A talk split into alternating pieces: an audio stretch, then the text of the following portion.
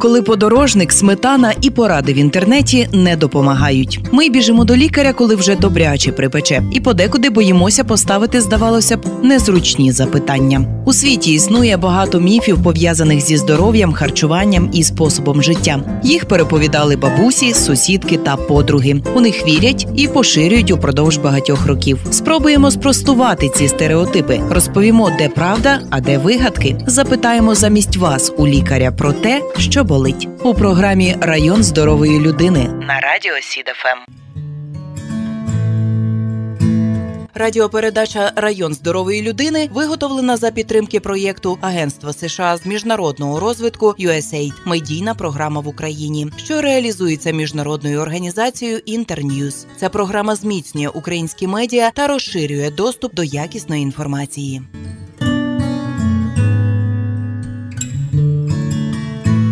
Простатит один із найпоширеніших діагнозів не лише в практиці уролога, але і в пошукових запитах Google. користувачів чоловічої і не лише статі. Це захворювання в останні роки нерідко набуває такого собі міфічного монстра, який нещадно пожирає друге серце чоловіка, і так сильно бентежить свідомість представників сильної половини людства у програмі Район здорової людини, яка виходить за підтримки район медицина. Ми не рекламуємо жодних препаратів і закликаємо вас не займатися самолікуванням. Поговоримо Говоримо сьогодні про чоловіче здоров'я і чому уролога треба відвідувати регулярно. На гостину у район здорової людини на радіо СІДФМ сьогодні завітав лікар-уролог медичного центру Благомед Панасович Олег Ігорович. Добрий вам вечір. Доброго вечора, пане Олеже. Що лікує лікар-уролог? Лікар-уролог займається такою цікавою досить сферою медицини, вивчає сечовидільну систему жіночу і сечостатеву чоловічу, тобто перераховуючи органи, які лікує уролог, це нирки, сечовидільні сечовий міхур, наднирники, чоловіків простата, сім'євиносні протоки і статеві залози, тобто яєчка. А поясніть, що включає в себе так зване поняття чоловіче здоров'я? Ну е, взагалі, саме поняття здоров'я це стан будь-якого живого організму, який здатен виконувати всі свої е, життєві функції задовільно. Також стан повного фізичного, психічного і соціального благополуччя. Також до чоловічого здоров'я можна віднести поняття як здатність е, чоловіка до продовження свого роду. І з якими проблемами найчастіше нині звертаються пацієнти? Ну, якщо проаналізувати прийом амбулаторний, мається на увазі поліклінічний, найчастіше звертаються до нас все таки чоловіки, бо ми вважаємося більше чоловічими лікарями. Тобто безпосередньо але, але жінок сьогодні теж згадаємо. Про жінок обов'язково на першому місці. Зазвичай це є явище простатиту, тобто запалення передміхорової залози. Найчастіше це та проблема, яка серед чоловіків. Зразу будемо так диференціювати жінки-чоловіки. Жінки більше звертаються з діагнозами циститів, тобто запальних процесів в сечовому міхурі, тому що часто плутають, як чоловіки його приходять в нас цистит. Жінки зразу чоловікам люблять давати лікування, лікувати їх від циститу. Також серед чоловічого населення на другому місці за зверненнями знаходиться гіперплазія передміхорової залози, тобто доброякісне збільшення, або як просто народі аденома простати. Часто місце займає ще сечокам'яна хвороба. Тут уже як чоловіки, так і жінки, на жаль, страдають від цієї недуги. Ну і запальні зазвичай захворювання в жінок це пілонефрити, так само як і в чоловіків, запалення нирок. Знову ж повторюсь, цистити, запалення сечового міхора. Чоловіків зазвичай навіть венерологічні захворювання, тому що урологи займаються також і цією галузю медицини, не тільки дерматовенерологи, але більше от схильність. Чоловіків, скажімо, вони більше підуть до чоловіків, тому що основна маса урологів це є чоловіки. Хоча в нас на Волині є Ну на даний етап вже три жінки уролога. В мене було там одне із наступних питань, чи то питання від слухачів, е, чи від нас про жінок, урологинь. Насправді це вкрай рідко. Чому рідкісне явище? Ну пояснити, чому саме жінки обирають таку професію. Ну не не знаю. Але ви кажете, От, що в нас вже є три є, жінки. є на Волині. Зараз навіть одна лікарка є, по-моєму, 2-4 роки тільки працює вже от в сфері волинської урології. Здебільшого чоловіки просто бояться йти до жінки уролога. Можливо, тому така мала кількість жінок цієї професії професії. Поза ефіром ми з вами говорили, що у вас в сім'ї лікарів немає. так? Ні, немає. Чому що вас надихнуло піти вчитися в медичний і ще, окрім того, стати лікарем-урологом? Медичний спланував я. Поступати, певно, вже в кінці е, школи, десь клас 10-11, але все-таки чому саме урологія, чому саме медицина? Так склалося, що в мене мама хворіє по урології, мала не одну операцію, довготривало лікувалася. І якось в мене це все було скажімо, постійно переді мною, я з цим постійно стикався. І Саме тому урологія, саме тому медицина хотів допомагати людям. Тому Ви що лікуєте бачив- маму свою зараз? Е, Ну, взагалі, лікарі стараються своїх родичів не лікувати, тому що ну трошки, е, скажімо, є свої нюанси цей, але зазвичай на які обстеження, куди що, да, звичайно, цим А всім в кого лікуються лікарі? От завжди цікавило питання. Так, це цікаве питання, особливо коли в сім'ї два лікарі, так як в мене, допустимо, в мене дружина теж лікар, отоларинголог. Е, Зазвичай в своїх колег. Або якщо ну якісь такі нюанси, коли лікар, будь-який лікар, він закінчував е, медичний університет, він повністю всі галузі, скажімо так, затронув. То в принципі там, де він орієнтується, він лікується сам. А потім, як нічого не допомагає, все одно йде до спеціаліста, до своїх друзів. Чимало хвороб останнім часом помолодшали. Як щодо проблем урологічного напрямку? Спостерігається така тенденція? На жаль, так.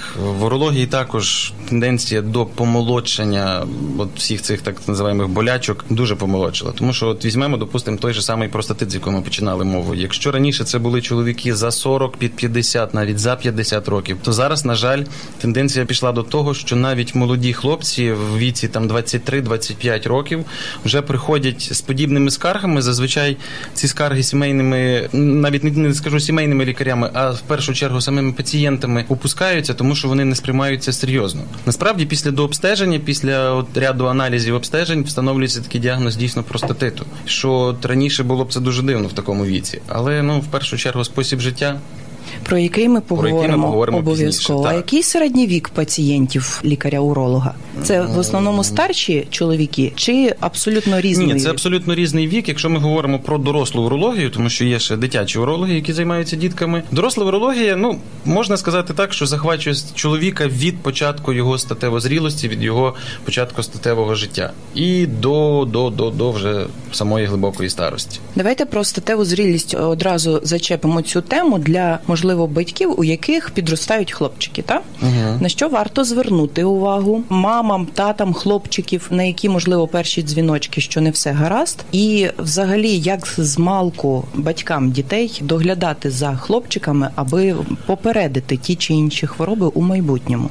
Ну, починаючи певно від самого народження, коли ще лікар-акушер-гінеколог оглядає новонароджену дитину, має бути в них певний є свій огляд, тому що в хлопчиків при народженні можуть бути яєчка не опущені в калитку. Це відбувається в нормі до одного року. Якщо в подальшому е, після року яєчка не опустились до калитки, це вже є дзвіночком першим тривожним, що треба звертатися до уролога, тому що в черевній порожнині, там де зароджується яєчка, температура тіла вища, як в калиці, і вони починають втрачати свою функцію. Навіть може це призвести в майбутньому до онкологічних захворювань. Також обов'язково має бути гігієна маленьких хлопчиків, тобто це відкривання крайньої плоті, спостерігати, чи немає там ніяких звужень, чи немає там ніяких прирощень. Це також треба починати ще з самого маленької дитини, там навіть з двох з трьох місяців поступово кожного разу, коли мама з татом купають дитину, за цим всім треба спостерігати, щоб потім у віці, коли дитина буде йти до школи, не хапати себе за голову і не казати, а де ж ми що ми пропустили. Як часто потрібно відвідувати лікаря-уролога, аби залишатися здоровим? Ну, е, візьмемо знову ж таки, повернемось все-таки до категорії тих пацієнтів, які найчастіше до нас звертаються, до чоловіків. Взагалі, чоловіку плановий медичний огляд в уролога, так якби в нас немає його в Україні як планово введеного, як от для жінок-гінекологів. Та для чоловіка це вважається вік 40 років. Раніше було 45, так як зараз всі болячки знову ж таки е, молодшають. Все таки ми вже починаємо звертати увагу 40 років. Це обов'язково раз на рік онкомаркери. Це не є так боляче, не є так страшно. Це всього навсього беруть кров з вени. Але це дає нам зрозуміти, чи не дай Бог немає якоїсь підозри в подальшому на якусь патологію, скажімо так, злоякісну. Це чоловіки з обтяженим анамнезом, тобто в кого в родині, в батька, в діда, в прадіда були проблеми там з передміхоровою залозою, з нирками, з сечовим міхорем. Так само і жінки, якщо були проблеми десь з нирками, то обов'язково треба показуватись. Тобто, в середньому беремо чоловіки після 40 років, раз в рік. Це стандартний плановий медичний огляд. Онкомаркери, УЗД-діагностика і загальний аналіз сечі. Це той мінімум, який дозволить нам принаймні не пропустити якогось захворювання. Молодшого, що стосується покоління молодшого віку, е, їм ну звертаються вони зокрема при потребі. Виникають якісь скарги, якась симптоматика. Вони тоді ага, вже треба йти до уролога. Хоча це буває як зазвичай, коли вже нічого не допомагає, треба тоді вже йти до лікаря. Бо До останнього тягнути. Так, в нас якось так склалось, чомусь не знаю. Але завжди тягнуть до останнього, потім вже ну нічого не виходить, значить піду. Так і бить. А ще питають в Гугла, про що ми теж потім поговоримо. А що таке імпотенція? Поясніть, будь ласка, простими словами. Ну, імпотенція або як її ще називають еректильна дисфункція, це порушення функції статевої в чоловіків, яка супроводжується неспроможності досягти адекватної нормальної ерекції для проведення задовільного статевого акту. Але поняття імпотенції застосовується в тому випадку, коли ці скарги є тривалими протягом місяця. Не коли це є одноразове явище, а коли це вже триває певний період часу, ну зокрема відмічають місяць.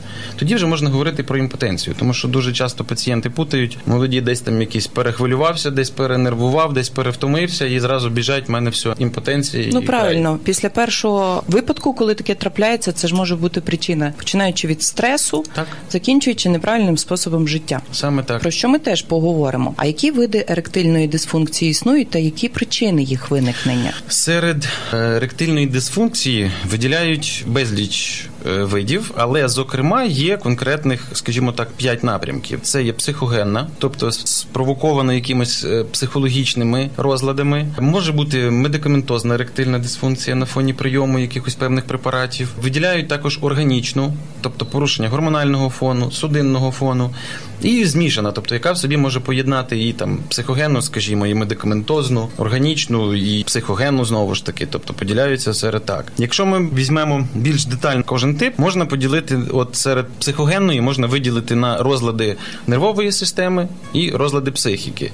Тобто, що таке розлади нервової системи? Це може бути органічне ушкодження нервової системи, головного мозку, спинного мозку. Це можуть бути пухлини, можуть бути якісь е, новоутвори в головному мозку, в спинному мозку. Також буде впливати на це. Можуть бути якісь неврастенії, також можуть бути порушення психіки, тобто є як такі депресивні стани, є стани очікування, стани, скажімо так, страху виконання. Тобто, коли пацієнт думає, що там, от, скажімо, він щось собі запланував, в нього не виходить, і вже в голові відкладається так, якби от така от в нього проблема. Він на тому фоні починає хвилюватися, і це все провокує от таку картину. Ендокринні порушення найчастіше, скажімо, це вже є в чоловіків старшого віку, бо зазвичай вже в такому віці більше все таки, скажімо, багаж тих захворювань, як в молодому віці, але і в молодому також зустрічаються на фоні ендокринних. Це ожиріння, це цукровий діабет, це гіпогонадизм, тобто недостатність статевих залоз, гіпотереоз, проблеми з щитовидною залозою. Це все може також призводити до проблем з ерекцією. Також е, поєднання цих всіх захворювань.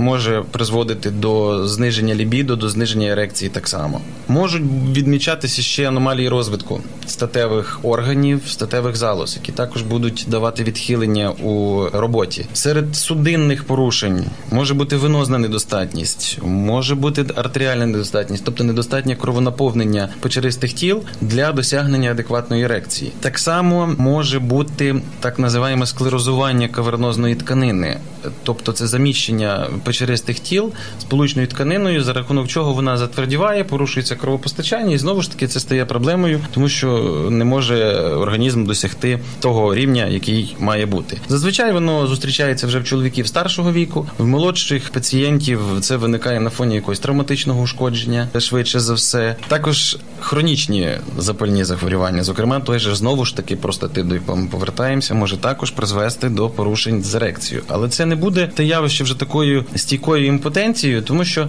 це може бути, скажімо так, період е, короткотривалий. Якщо його адекватно пролікувати, потім все стає на свої місця. Відповідно, якщо пацієнт не лікується, ну відповідно тоді вже буде такий і результат, скажімо так.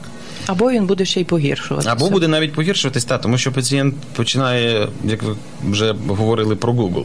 Гуглити, моніторити. На жаль, інформація в Гуглі не перевіряється всіма спеціалістами і пише її хто будь-хто, хто має доступ до цієї інформації. Треба користуватися перевіреними джерелами, тобто якимись медичними, все таки більше журналами, медичною літературою. Там вже можна буде звідти щось для себе користи взяти, щоб знати, що, скажімо так, далі з цим всім ділом робити. Або, врешті-решт, просто сходити до лікаря. Однозначно, тут з вами повністю згоден, тому що все-таки лікар огляне, лікар встановить діагноз, лікар вияснить першу причину тієї еректильної дисфункції, і тоді вже можна підібрати якесь адекватне лікування. Побутує думка, що проблеми з імпотенцією можуть зароджуватись як через біологічні, так і через психологічні проблеми. Чи правда це? Та до якого лікаря? Психіатра, психолога чи уролога в такому разі варто звертатися першочергово. В першу чергу я все таки думаю, що варто звернутися до уролога, тому що наших пацієнтів, урологічних чоловіків, слово уролог лякає, а слово психіатр і психотерапевт це ще більше лякає. Він тоді все, я більш нікуди не піду, в мене все добре. Це зазвичай так. Тому ліпше звернутися до уролога. Все таки простіше чоловікам спілкуватися з нами. Хоча останнім часом скажу, вже молодше населення все таки якось більш адекватніше до цього відноситься. Вже починають навіть приходити на планові якісь медогляди. На щастя. Так. Однозначно, тому що раніше якось це все скривалося, всі якось цього боялися. Зараз уже молоді йдуть навіть просто для себе плановий медогляд. Можливо, вони слухають подкасти і радіопрограми Район здорової людини на радіо СІДФМ. Будемо сподіватися, що нам вдасться достукатись до кількох бодай людей. Чи впливає спосіб життя на потенцію? Наприклад, якщо чоловік малоактивний, то із потенцією у нього не все гаразд. Харчування так само чи впливає воно? Звичайно, спосіб життя впливає в нас не тільки на еректильну дисфункцію впливає взагалі на весь організм в цілому. Тому що якщо чоловік веде малоактивний спосіб життя, якщо він зловживає алкоголем, палить, скажімо, переїдає по-простому, набирає надмірну вагу, це все може спричинити до порушень ендокринної системи, як я вже говорив перед цим, що це є одним із проблем еректильної дисфункції. Також малорухливий спосіб життя. Чому найчастіше е, до нас звертаються чоловіки, це які багато працюють в офісах, сидяча робота, які багато проводять часу за кермом. Це далекобійники. Це перша така категорія пацієнтів, які ну зазвичай страждають на урологічні проблеми. Тому при малорухливому способі життя порушується мікроциркуляція в малому тазу. Відповідно, відбувається кров'яний застій, а це в першу чергу вже починає гальмувати органи, і вони не функціонують так, як потрібно. Починає розвиватися простатити, аденоми, запальні процеси сечових міхурів, і воно тягне за собою вже наслідки, наслідки, наслідки. Тим більше, якщо вони не ліковані, то процес цей затягується набагато довше, і потім пацієнт входить до лікаря. О, вже ходить місяць, другий, третій, нічого не допомагає. Правильно, але питання в тому, скільки пацієнт до того часу сидів вдома скільки він займався спортом, скільки він е, мав здорове харчування, і оці всі фактори е, дуже, скажімо так, негативно впливають на здоров'я чоловіка, навіть не тільки на еректильну дисфункцію, а взагалі в цілому. Тому що якщо пацієнт в молодому віці мало рухається, їсть, е, ну скажімо так, все підряд, п'є все підряд, відповідно, через енну кількість років чекайте дзвіночка, чекайте вже наслідки. Ну бо зараз добре. А хто задумується про потім? Так, правда? зазвичай воно так і буває, коли пацієнти приходять, е, от в такому ж віці, скажімо, вже зрілому, там за 40. А де в мене воно взялось? А звідки? Я ж такий там спортсмен великий, я там те, те, те. Починаєш розпитувати, їв так, спортом там не займався. Я не говорю про активний там заняття спортом, але просто має бути рухливий спосіб життя. Нас привикли, сів в машину, поїхав на роботу, на роботі день відсидів, сів в машину, приїхав з роботи, знов вдома сів, наївся, сів перед телевізором. Можна ще як в Штатах забрати пішохідні доріжки, тоді взагалі ніхто ходити не буде. Ну це вже тоді буде взагалі в нас пацієнтів,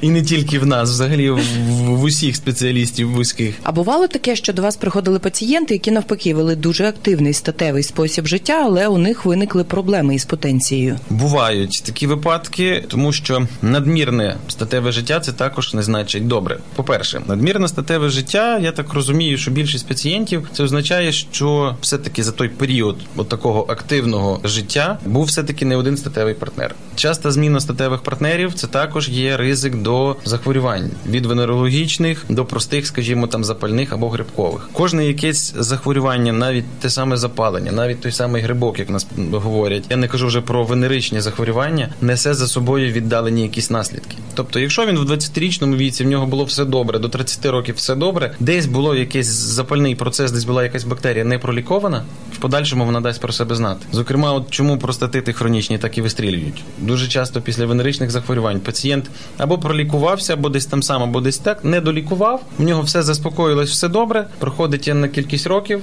і він звертається вже до уролога. В нього є вже віддалена проблема. Тобто воно спровоковано ще тими запальними процесами, які були ще аж тоді. А як лікувати імпотенцію? Чи існують методи боротьби з цією недугою, і чи це дороговартісний процес? Ну, в залежності знову ж таки від причини, яка нас призвела до такого стану. Якщо ми візьмемо знову ж таку психогенну, ну все таки в нас не дуже поширений такий метод лікування, але психотерапевт, психолог. Це невід'ємна складова будь-якого лікування от пацієнта урологічного безпосередньо. За кордоном навіть практикують уролог, лікує паралельно з консультаціями психолога, психотерапевта. Тому що все-таки уролог може скерувати, може спрямувати пацієнта в правильне русло, щоб лікуватися, але все-таки без психологічної допомоги пацієнти зазвичай з цим дуже важко справляються, тому що ніякими препаратами, які, от, скажімо, в нашій вузькій галузі застосовуються, все-таки психоемоційну сферу ми не нормалізуємо. Ми не поставимо на той певний рівень, на якому вона має бути для досягнення нормального такого життя. Тобто психотерапевта кабінет має бути просто сусідній із вашим в таких Однозначно, однозначно. На своєму досвіді можу сказати, були в мене такі пацієнти, яких скеровував до психолога, і вони через пару буквально навіть сеансів поверталися. Доктор, дякую їм, все супер, все good.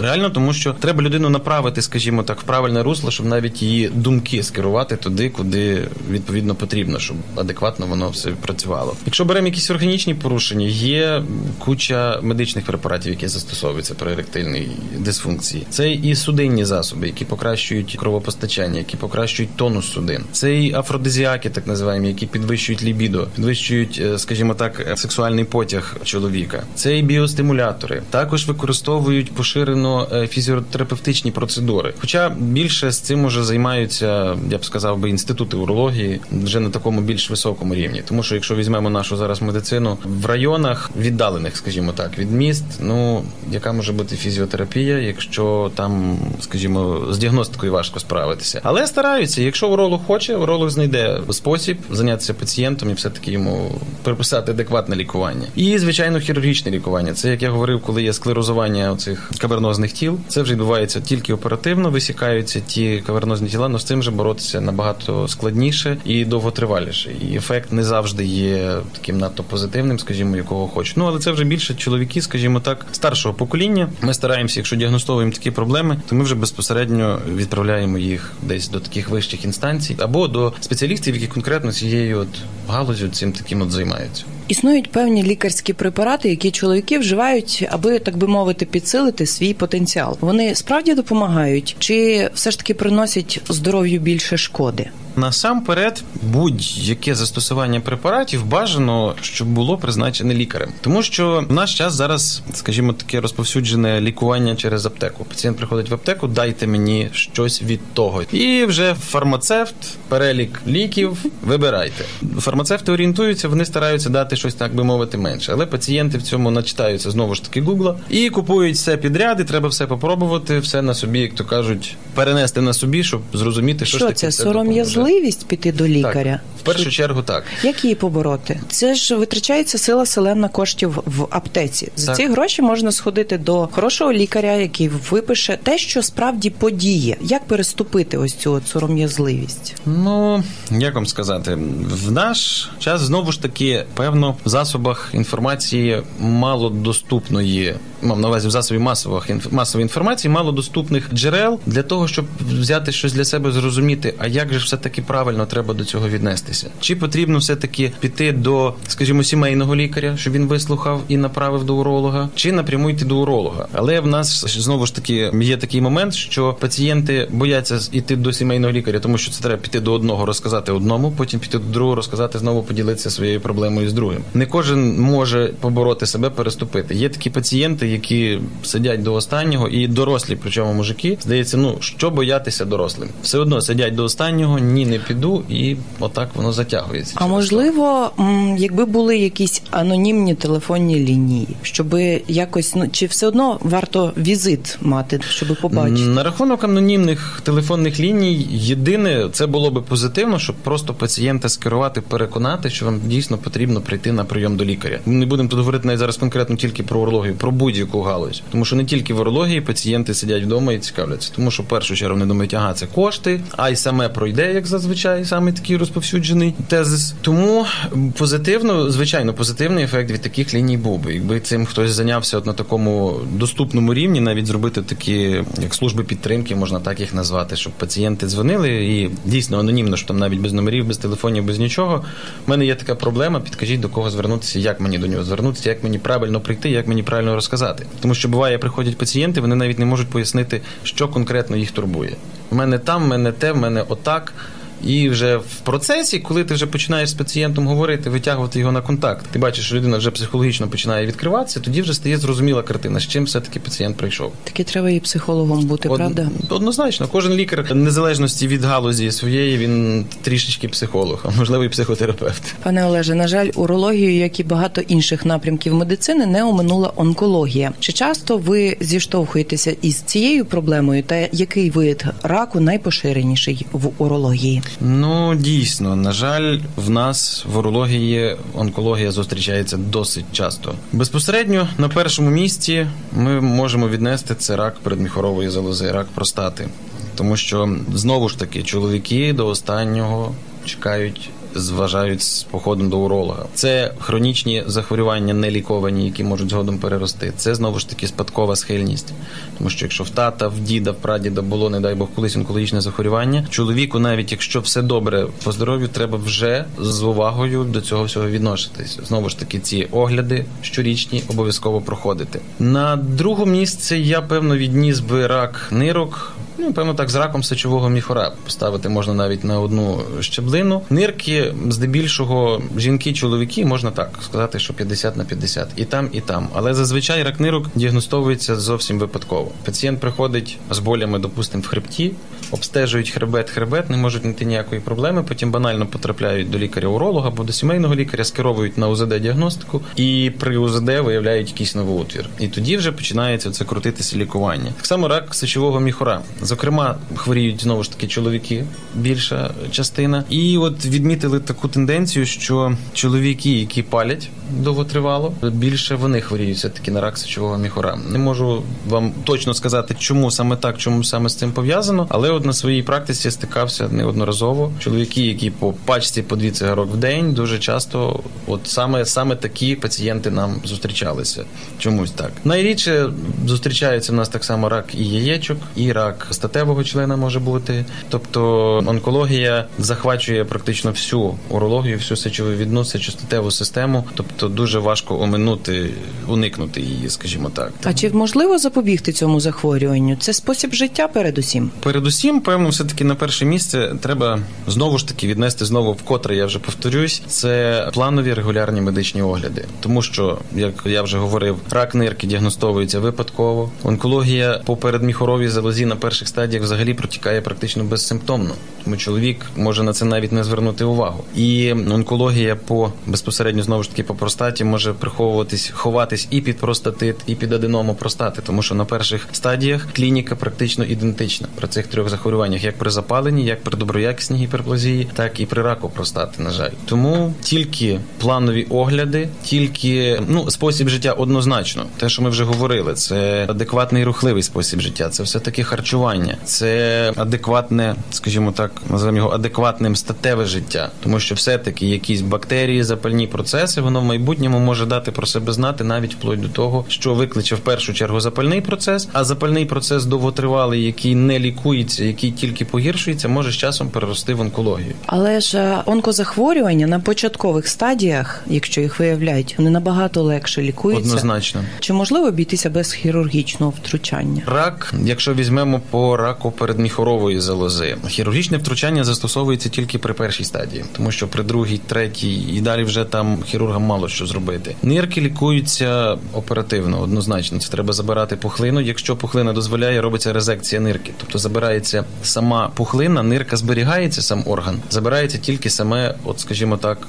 злоякісне. Сечовий міхур здебільшого теж тільки оперативним шляхом. Ще в нас зумовлено це все, що вже веде до операції, все таки завжди пізні виявлення. тому що на перших стадіях дуже рідко в нас діагностуються такі проблеми. Зазвичай це вже друга, третя, а дуже часто і четверта, вже скажімо так, стадії. Тому, якщо вчасно виявити діагноз, вчасно пацієнт звернувся, вчасно лікарі призначили те обстеження, яке потрібно, можна швидше, адекватніше і якісніше провести лікування і не тільки продовжити собі життя, там як допустимо на пізніх стадіях на декілька років, а й взагалі забутися про цю проблему. І дешевше. дешевше однозначно. Наш час чим раніше підеш до лікаря, чим раніше виявлять, тим менше буде затрат на лікування. Поговоримо про профілактичні відвідини лікаря-уролога. Чи існують речі, яких не можна робити перед походом до уролога? Якщо ми говоримо про контингент населення за 40 років, знову ж таки повторюсь, ми повинні їх обстежувати вже так з острахом. Все таки ми мусимо робити більш такий наголос на онкології в першу чергу. Це треба першочергово. Це онкомаркери по передміхоровій залозі, тобто так називаємо простат специфічний антиген. Здають його кров з вени, беруть. Зазвичай це робиться так, як будь-який забір аналізів на голодний шлунок, тобто наче зранку. Але в чоловіків на рахунок цього онкомаркеру є свої такі такі нюанси. Тобто, перед походом до уролога, перед забором крові на онкомаркери, має бути статеве утримання. Тобто, це 2-3 доби без статевих контактів, тому що все-таки простата тоді активніше працює, і оцей простат специфічний антиген виділяється більше в кров, що може нас збити з пантелику, і ми можемо вже подумати про онкологічне захворювання, скажімо так, сплутати його з доброякісним. Також е, може вплинути, от серед чоловіків поширено їзда на мотоциклі, їзда на велосипеді велосипеді, їзда на конях. Тобто, здається, нам такі зовсім ну буденні речі, але воно може вплинути на сам результат аналізу. Якщо ми говоримо про планову здачу, допустимо, брати якісь маски або простатичний сік, який нам дозволяє зрозуміти, чи є запальний процес. Відповідно, також треба відповідна підготовка. Це три дні знову ж таки. Три-два література дає зазвичай три доби без статевих контактів, без вживання алкоголю, без вживання антибіотиків. І якщо пацієнт іде на забір відповідно біоматеріалу мазки з уретри, це треба хоча б три години до того не ходити до туалету по-маленькому, тому що тоді флора змивається. Ми мазок беремо, він нам результату може абсолютно ніякого не дати. Тобто, це такі от основні, скажімо так, моменти підготовки перед походом до лікаря. Відповідно, якщо чоловік йде на огляд і він уже наперед практично знає, що в нього буде проводитись УЗД, відповідно старається вже менше тоді їсти зранку, щоб не був загазований кишківник, щоб лікар ультразвукової діагностики міг адекватно роздивитися кожен орган, оцінити і надати якісну інформацію, якісне обстеження, щоб в подальшому було все таки легше з цим всім працювати. А як ви ставитесь до лікування народними методами? Попити чайочку, травички, поприкладати подорожник? Ну ми їх, скажімо так, не відкидаємо на задній план, але це більше, скажімо так, профілактика профілактичні методи лікування. Тому що якщо вже є запальний процес, як є температура, Ну, подорожник не допоможе. Вже подорожник, хоч до лоба, хоч до руки, толку від нього, скажімо так, особливого не буде. Тому все таки адекватно це звернутися до лікаря. Лікар обстежить, побачить загальну картину. Якщо картина дозволяє дати якісь мінімальні препарати для пацієнта, звичайно, лікар буде старатися дати щось менш, скажімо так, впливово на взагалі на весь організм, щоб не садити печінку, не впливати на шлунок. І відповідно порадить також можете взяти собі чайок, ягодки, це все поприймати, тому що навіть як візьмемо профілактику запальних захворювань і сечокам'яної хвороби по нирках, в аптеках куча є ниркові збори, ниркові чаї, які все-таки свою профілактичну роботу вони виконують. І якщо взяти безліч препаратів, які зараз є, скажімо так, на аптечному ринку, то в основному всі препарати профілактичні вони на фітооснові, вони містять тільки рослинні елементи. Не нашкодь. Так, да, однозначно, це самий перший принцип, за яким ну стараються всі лікарі працювати. Наостанок цієї рубрики ще одне запитання: якщо говорити про вітчизняну і волинську урологію, зокрема, на якому вона рівні, чи суттєво ми відстаємо від того, як це виглядає у Європі? Зі свого досвіду можу сказати, що безпосередньо урологія в Волині досить стрімко набирає обертів, досить стрімко розвивається, освоюються нові методи діагностики в першу чергу і нові методи лікування. Я в урології з 2012 року. Після закінчення університету я прийшов на інтернатуру в Волинську обласну клінічну лікарню. Паралельно в нас ще були цикли в Львівській обласній лікарні, тому що нас чередували там, там. Ну зазвичай більше ми були тут, нас в обласній. І якщо взяти от цей період від 2012 року і вже до сьогодні, все таки урологія піднялась на значно вищий рівень, як було навіть тоді. Хоча в той час, що робили наші урологи, ну дивувалися багато де, тому що все таки на Волині Волині урологія досить потужна. Якщо взяти по регіонах, то Волинь, ну я думаю, що якщо не в трійку, то в п'ятірку точно війде. Не може не тішити.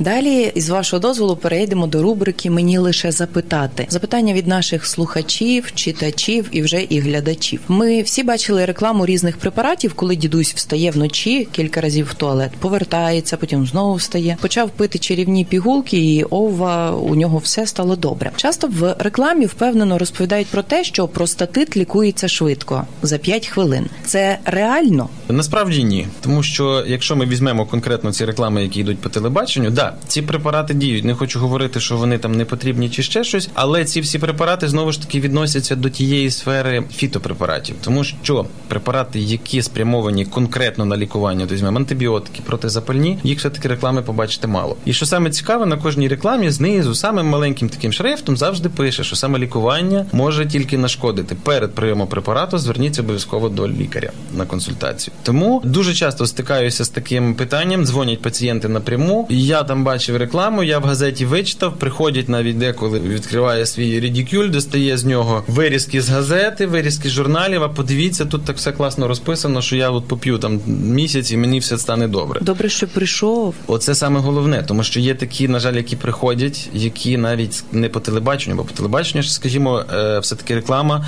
тих препаратів, які проходять і є дозволені в нас. В інтернеті дуже багато реклам, дуже багато препаратів.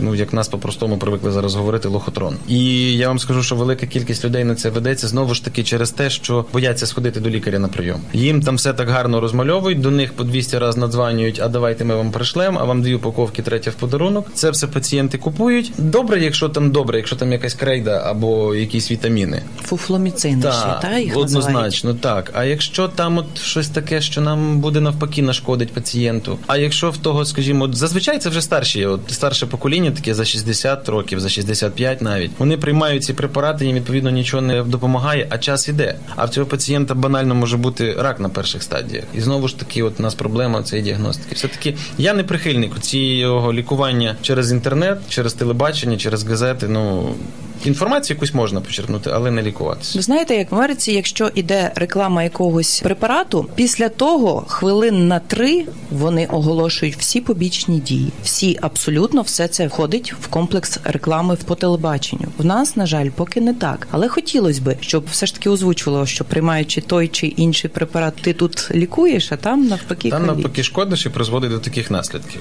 У нас, як тільки відкриєш інструкцію до препарату, там Страшно. такий великий, великий перелік, але на жаль, його ніхто не читає, бо ай, так багато, та й все. Я до половини дочитую, потім стає потім- дуже страшно. А ще одне запитання від усіх чоловіків світу: чи проводяться наукові досліди в сфері урології, щоб процедуру забору мазка зробити менш болісною? Питання болюче, і процедура кажуть не менш болюча. Процедура насправді не з приємних. Я вам скажу, зустрічаються різні пацієнти. Бувають такі, що вплоть до того, що навіть втрачають свідомість. Бували такі випадки, що ловили в кабінеті. А бувають такі пацієнти, які а що вже все? Тобто, це все залежить в першу чергу від налаштування пацієнта. Я все таки думаю, тому що комусь так само кров з пальця взяти боляче, це неприємно. Будь-яка, скажімо, маніпуляція в медицині не є приємною, тому що медицина це не, не, не з приємних речей. Єдине, певно, масаж, і то масаж на перших сеансах все одно болить, тому що правильний лікувальний масаж це коли все тіло розімнули добре. На рахунок того, чи проводиться е, якісь дослідження для того, щоб зробити це менш болісно. Ну я думаю, навряд чи, тому що сенс робити знеболення для 2-3 секундної процедури. Але ж потім біль триває ще дуже довго. Зазвичай це мусить відбутися 2-3 сечопуски, щоб флора трошки, скажімо так, заспокоїлась. Дуже ніжна слизова оболонка і дуже легко травмується. Тому що всі лікарі, урологи, зокрема, стараються акуратно дуже взяти цей мазочок, щоб не пошкодити слизову. Поки що, як я завжди своїм пацієнтам кажу, що не придумали ще методу, як взяти його трошки інакше, щоб воно менш боліло. Тобто з 2012-го, коли ви прийшли в урологію, дотепер нічого в цьому плані не змінилося. Ну, практично нічого. Ну, можливо, додались якісь раніше, скажімо, застосовувалися ці ложки Фолькмана, якими ми беремо ці шкріпкі маски. Вони були металічні. Це було плюс до всього ще холодовий фактор, плюс больовий. Воно взагалі пацієнта вводило в шок. Зараз вже з'явились пластикові, пластмасові, з'явились зонди, так називаємо урогенітальні, які такі як мікрощіточки. Тобто, в принципі, воно все таки. Я думаю, що з часом щось придумають. Буде якийсь нейтральний, можливо, анестетик, який буде нанесений нанесений вже на сам цей інструмент, і він буде по ходу вже коли братись, можливо, буде знеболювати. На відсотків 10 заспокоїли усіх чоловіків.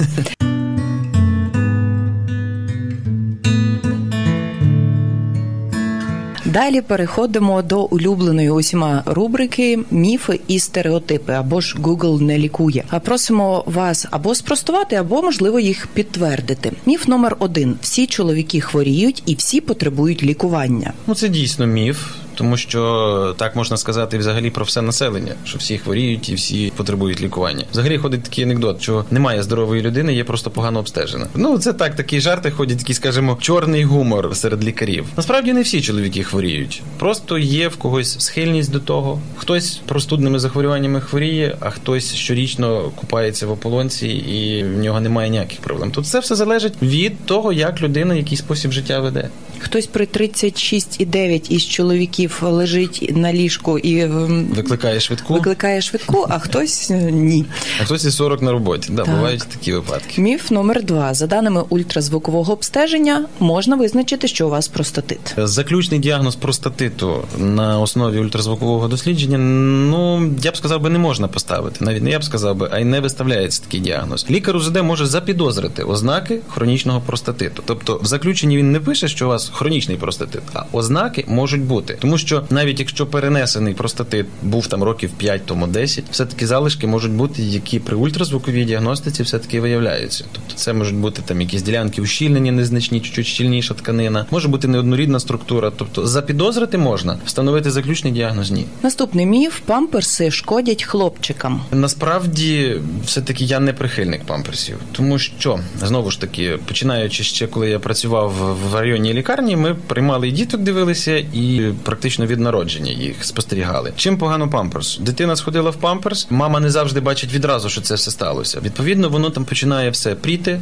І у хлопчиків на початку ми з вами говорили на рахунок особистої гігієни і на рахунок того, що потрібно спостерігати за самою крайньою плоттю, щоб не було звужень, не було оцих приростань. При оцих попрілостях, при оцих таких довготривалих контактах з вологістю, все таки дуже часто зустрічалися ці випадки. Тому я кажу, що як починав працювати, дуже часто приходили мами, і от хто, скажімо, десь з віддалених районів, хто пеленали, просто в тих менше зустрічались таких проблем. Якщо вже використовуються памперси, то будь ласка, вчасно їх міняйте. Далі наступний стереотип: листя журавлини лікує хвороби сечостатевої системи. Ну, взагалі, листя журавлини застосовується точніше при розладах кишечника, більше при розладах травлення. В урології застосовують плоди журавлини, самі ягоди. От, тобто найчастіше вони використовуються при запальних процесах, при піелонефритах, при циститах, ну і як профілактика сечокам'яної хвороби. Цистит хвороба на все життя. Якщо вчасно діагностувати, процес не є довготривалим, можна досягнути стійкої ремісії, яка в подальшому не буде, скажімо, проявлятися моментами загострення. Тобто сама проблема може лишитися так, якби діагноз, але вона не даватиме про себе знати, вона не буде турбувати. Якщо людина буде за собою дивитися, спостерігати, то все буде просто прекрасно. Нетримання сечі передається у спадок. Правда чи міф? Частково, частково міф, але і частково правда, тому що дуже часто відмічалося, якщо у матерів були такі діагнози, то в майбутніх поколіннях в їхніх дочок зустрічались також ці е, прояви такої недуги, але не обов'язково так має бути. Якщо в мами було, то й в доці буде. Це все ж таки знову спричинене способом життя. Це надмірна вага, це кількість пологів, природні, патологічні пологи, це гінекологічні захворювання. Тобто, однозначно сказати, що це буде спадково, ні, все таки я б схилявся більше, що ні, що це набута більше болячка. Далі наступний стереотип: простатит призводить до імпотенції. Так, ми вище ж говорили, що якщо довготривалий простатит не лікований, якщо ці запалення, запалення, запалення на фоні цього може призводити до явища імпотенції. У жінок теж буває аденома. Ні, це повний міф, тому що аденома це захворювання передміхорової залози, яка є тільки в чоловіків. Про УЗД обстеження ми теж ніби проговорили, що це ключовий метод діагностики простатиту. Є такий стереотип. Це є так одним із основних, тому що першочергові, якщо чоловіку за 40 ПСА, УЗД, тобто ультразвукова діагностика, загальний аналіз сечі, і обов'язковим елементом все таки воролога це є ректальний огляд.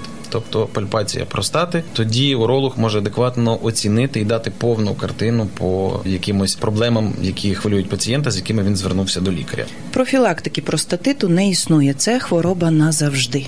Правда? Ні, насправді профілактика також існує тут, так як і з циститом. Можна сказати, що якщо пацієнт, який адекватно відноситься до свого здоров'я, який веде активний спосіб життя і вчасно звертається до лікаря, якщо це простатит діагностований вчасно, пролікований вчасно, пацієнт в подальшому, якщо він буде берегтися, може про цю проблему забути. Хоча не виключено те, що воно може дати там і через 10 років про себе знати. Тобто, все-таки за цим може треба спостерігатися. Якщо було одного разу, все таки, якщо навіть нічого не турбує, раз в рік до уролога пацієнт мусить показатися. І наостанок ще один міф, а можливо, це і правда. Всі жартують про продати нирку. Чи можна вижити з однією ниркою, якщо іншу продати? Ну, На рахунок продати не знаю, як в нас в країні зараз з такими торгами, але повернемося знову ж таки в початок нашої розмови. У мене мама з 2008 року з однією ниркою, і в нас в Україні, повірте, таких пацієнтів дуже і дуже багато. Живуть, якщо знову ж таки дотримуються певних правил, певних обмежень, то люди живуть довго. Якщо нормально пацієнт ставиться до себе в першу чергу, якщо він за собою дивиться, то по них навіть ніколи не скаже, що в них одна нирка. Нехай вони здорові повсякчас лишаються. Однозначно. Дякуємо вам, що завітали до нас. Дякую вам, що запросили. Гарно все розказали. Можливо, вдасться нам достукатися. Ну, зокрема, найбільше певно до чоловіків, але й загалом до усіх, щоб все ж таки стежили за своїм здоров'ям, ходили на профілактичні огляди і не чекали до останнього, коли вже геть були. Дуже хотілося б. Це би навіть спростило роботу трошки урологам, тому що коли пацієнт приходить вчасно, набагато простіше діагностується, набагато простіше лікується, і як не актуально в наш час дешевше. І з усмішкою потім зустрічати своїх вдячних пацієнтів Однозначно. на вулиці. Сьогодні на гостину у район здорової людини до нас завітав лікар-уролог медичного центру Благомед Олег Ігорович Панасович. Дякуємо вам. Дякую вам. І до зустрічі. І усім тим, хто на 102 і 4, залишайтеся із нами і будьте здорові. Радіопередача Район здорової людини виготовлена за підтримки проєкту Агентства США з міжнародного розвитку USAID – медійна програма в Україні, що реалізується міжнародною організацією Інтерньюз. Ця програма зміцнює українські медіа та розширює доступ до якісної інформації.